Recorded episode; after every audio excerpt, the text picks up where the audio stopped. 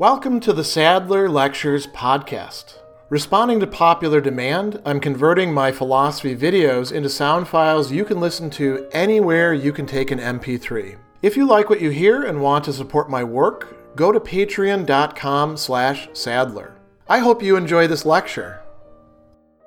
Earlier in the Monologion, for example, in chapter 32, Anselm has talked about parallels between the rational human mind and the divine. Oh, if you want the divine mind, just the divine itself, the rational human mind is able to make an image of itself for itself. It does so whenever it thinks about itself, and it's thereby similar to, although actually more patterned after rather than, you know, providing the pattern for the the, the divine word, which is turns out to be the second person of the Trinity. There turns out to be this, this whole economy that's going on. Anselm is going to follow out some of those ideas in chapters 66 and 67, which is what we're talking about here. But now the framework is no longer in terms of trying to just draw a short little parallel like that. It's rather that we can use the human mind, which is what we're equipped with, right, to understand at least to some degree the divine. And this arises in the context of his discussion about the divine as being ineffable, but being approachable even rationally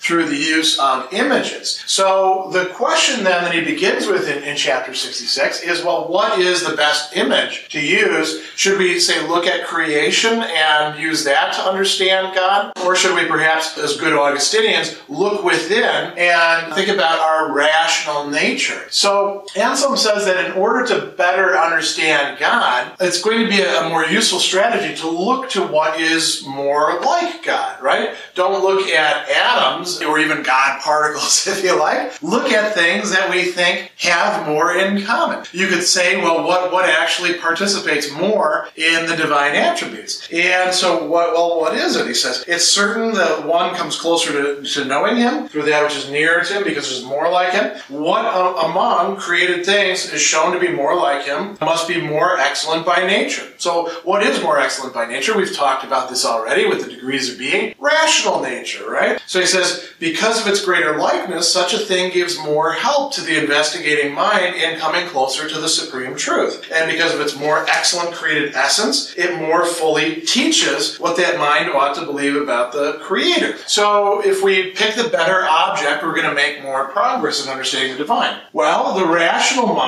is the only creature that rises up and seeks God, that actually asks questions about God. I mean, you could say, well, maybe the birds and the bees are, you know, part of some divine plan, but they don't think to themselves, is there a God? Isn't there a God? What is God like? They just go and do their, their thing, right? So Anselm says it's evident just as the rational mind is the only thing among all creatures that can rise up to seek him, it's no less true that the rational mind is the only thing, notice what he says, the only thing through which the mind itself can best make progress in finding Him. He's not saying it's the only thing that we can make any progress, but if we want the best strategy for understanding God, we should look to the rational mind. Now, he also tells us something else about this, and this is very, very interesting. This should make us think about turn within, you know, for example, the Cartesian cogito and the notion that by looking within, we're going to understand things. Anselm says that self knowledge, and not just self knowledge about, you know, your body, but self knowledge primarily about your mind, is going to be very productive. So he says, What is more obvious than this? The more diligently the rational mind tries to come to know itself, the more efficaciously it rises up to know him.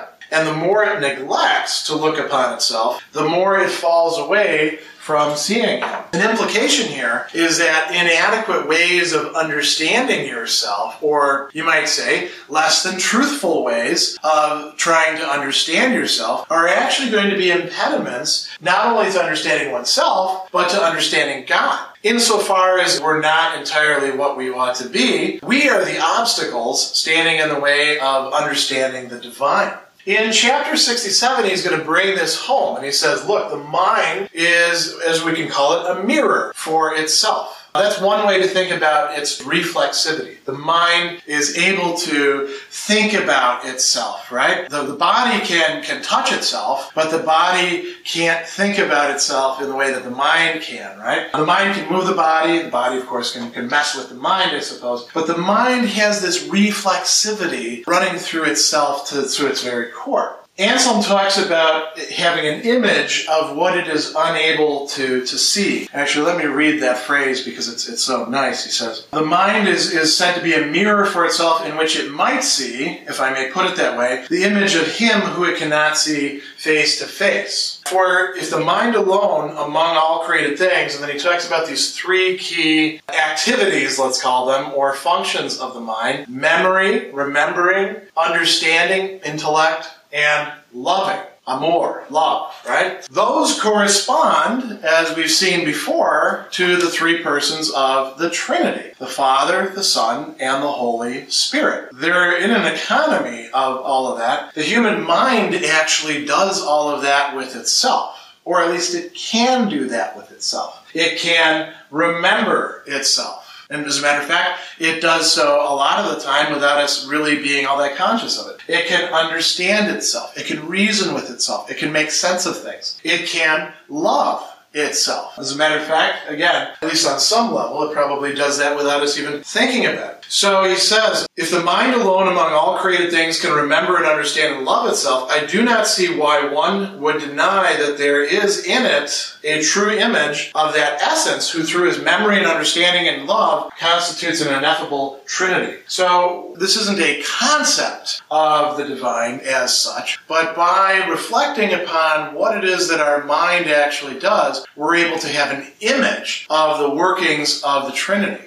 Pretty, you might say, optimistic notions on Anselm's part in comparison to other Christian theologians and philosophers. So it says, or certainly it proves itself to be more truly his image by the fact that it can remember, understand, and love him. So not only does it have these operations in relation to itself, it can also direct those operations to the divine substance as well that sets up this interesting uh, set of relations within the human mind and down here on paper, the product of the human mind. So he says, that by which it is greater and more like him is that by which it is more recognized as a truer image of him. So he says it's altogether impossible to think the rational creature was naturally given anything so preeminent and so much like the supreme wisdom as its ability to remember and understand and love that which is the best and greatest of all things. No creature was endowed with anything else that thus displays an image of the Creator. This is distinct to rational beings. They are able by virtue of this reflexive relationship to grasp the divine in ways that non rational beings cannot. And they can grasp themselves in relation to the divine as well. So again, this is still working with images. This is not revealing what the divine is in its ineffable, mysterious, incomprehensible self, but it's getting about as close as we human beings can get to it according to Anselm. Special thanks to all of my Patreon supporters for making this podcast possible. You can find me on Twitter at Philosopher70, on YouTube at the Gregory B. Sadler channel, and on Facebook on the Gregory B. Sadler page. Once again, to support my work, go to patreon.com slash sadler. Above all, keep studying these great philosophical works.